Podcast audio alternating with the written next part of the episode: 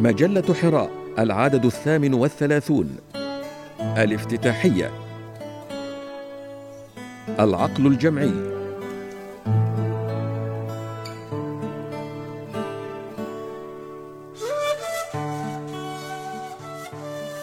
مهما بلغ العقل البشري من حدة ذكاء ومن قوى إدراكية واسعة عميقة إلا أنه قد يواجه في طريقه معضلات مستعصية يعجز عن حلها بمفرده.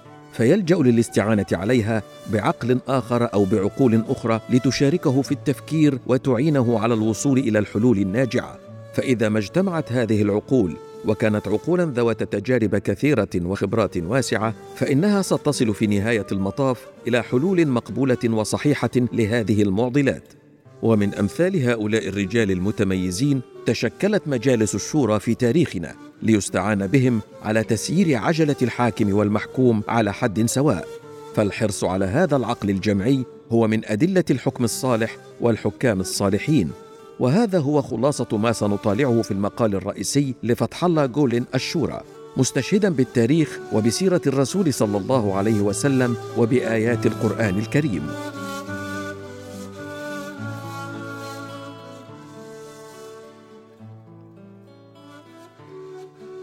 فإذا كان العقل الجمعي للأمة صحيحا وسالما صح جسد الأمة وسلم.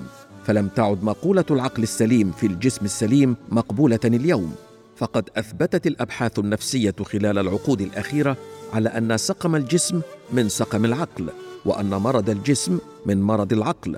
فانقلبت المقولة كما يقول فؤاد البنا إلى الجسم السليم في العقل السليم.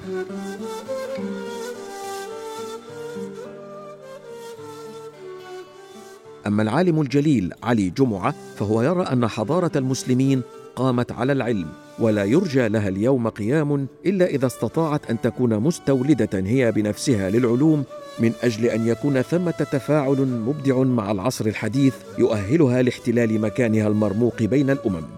وفي رؤية استعراضية لكتاب الضاربون في الأرض لأديب الدباغ يمضي عماد الدين خليل ومن خلال الكتاب إلى استعراض بعض أفكار فتح الله جولين الذي جاءت أكثر مقالاته في تجلية شؤونه الفكرية ومشاعره الإيمانية. وفي تأملات في النبي والنبوات يرى أديب الدباغ في هذا المقال أن البشرية أحوج ما تكون اليوم إلى العودة إلى النبوات لحل إشكالات الوجود الإنساني التي لا زالت مستعصية على عقول الفحول من أساطين الحضارة القائمة.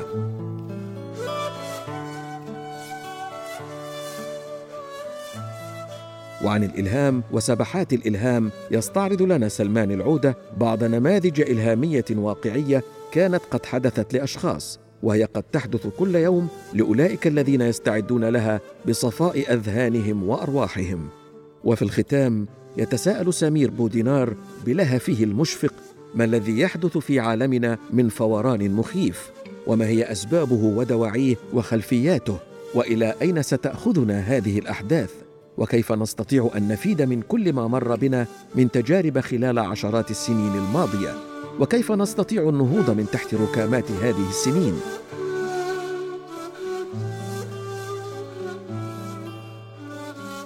وفي مسار العقل الجمعي الذي اختارته حراء ركيزة من ركائز خطها الثقافي والفكري فلا يفوتنا أن ننوه بمؤتمر الإجماع والوعي الجمعي الذي نظمته مجلة حراء ويني أميت في السابع والعشرين والثامن والعشرين من أبريل 2013 في اسطنبول. والذي ضم خيرة علماء الأمة ومثقفيها من ثمانين دولة في العالم.